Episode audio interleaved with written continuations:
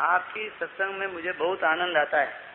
मैं चाहता हूँ कि हमेशा आपका सत्संग करता रहूँ, लेकिन नौकरी, परिवार, ये सब आड़े आता है। बताओ मैं क्या करूँ?